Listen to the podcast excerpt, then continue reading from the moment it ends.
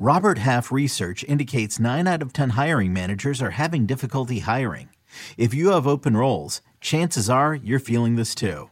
That's why you need Robert Half. Our specialized recruiting professionals engage with our proprietary AI to connect businesses of all sizes with highly skilled talent in finance and accounting, technology, marketing and creative, legal, and administrative and customer support. At Robert Half, we know talent. Visit roberthalf.com today.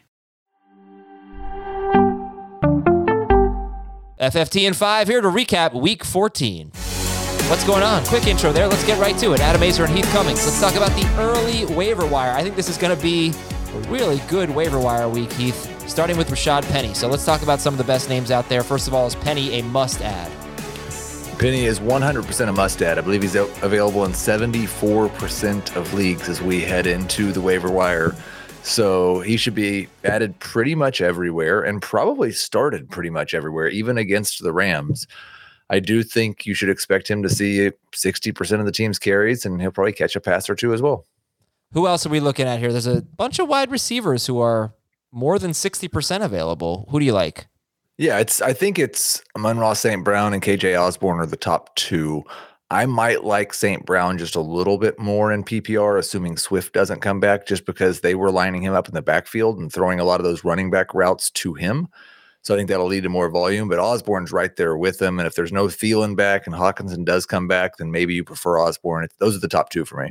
Okay, we also have Gabriel Davis out there, Sterling Shepard, maybe Devontae Parker in shallower leagues. So definitely some options on the waiver wire.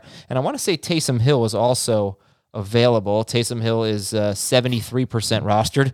Taysom Hill lucking into another big fantasy performance, Heath. Are you going to trust them against the Buccaneers next week on the road? I would anticipate ranking him somewhere between 8th and 10th, 8th and 11th next week. I think he'll be behind all of the starting quarterbacks who I like and probably ahead a couple of starting quarterbacks I don't like. Okay, so let's talk about winners and losers. Who stood out to you as a winner today?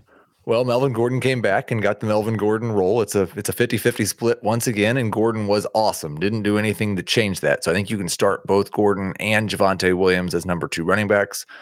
D'Onta Foreman, Rashaad Penny kind of emerged from their backfields as likely starting options moving forward. And Tyler Lockett was just awesome as he has been for the last month. And losers for you in Week 14? I was pretty disappointed in Jamison Crowder.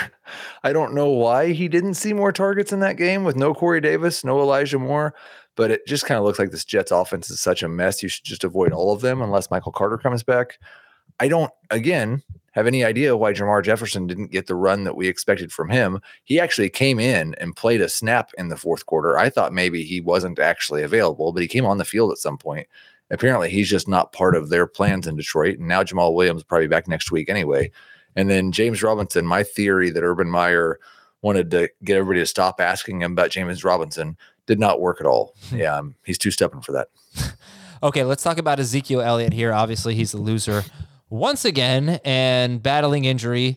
12 carries, 45 yards, one catch for 15 yards when you had Corey Clement getting some significant work as well. So what is your trust level in Ezekiel Elliott? He's got the Giants on the road next week. I'm not going to feel good about it. It'll probably be a low-end number two running back. I do believe he re-aggravated his injury in this game and left for a specific period of time. And then when they threw the pick six, he came back in to try to ice the game because Clement wasn't getting anything on the ground. He'll be a low-end number two running back that I will hope that I don't have to start, but probably will. Are you done with Cam Newton? I think you have to be with the way they're running this offense. It seems like PJ Walker is their hurry up and their 2-minute offense guy. I don't think Cam, like the turnovers were bad, but in terms of an efficiency basis, he wasn't actually that bad in this game, and they were still playing PJ Walker in those situations. So you can't start a quarterback that's not a full-time quarterback. Are you encouraged by Patrick Mahomes, 24 points on 24 pass attempts? It's hard to know how much to take away from it because it's the Raiders, but it was a good fantasy day, and he's Patrick Mahomes, and you're in the playoffs, and you're not going to bench him. Jamar Chase, 77 yards and 2 touchdowns. Tee Higgins, another 100-yard game. So what does this mean for Joe Burrow? Are they going to fall behind by 2 or 3 scores early in the game? Then it's going to mean Joe Burrow is going to throw a bunch and probably be a great fantasy option. If they're ahead, then it probably means only Chase or Higgins, one of the two, will be good, and Burrow is going to be a low-end number one. Okay, we talked about a lot more on the hour-long show, hour and 10 minutes for you. Please check that out in the main feed, Fantasy Football Today. For Heath Cummings, I'm Adam Aizer. This is FFT in 5, and we'll talk to you tomorrow.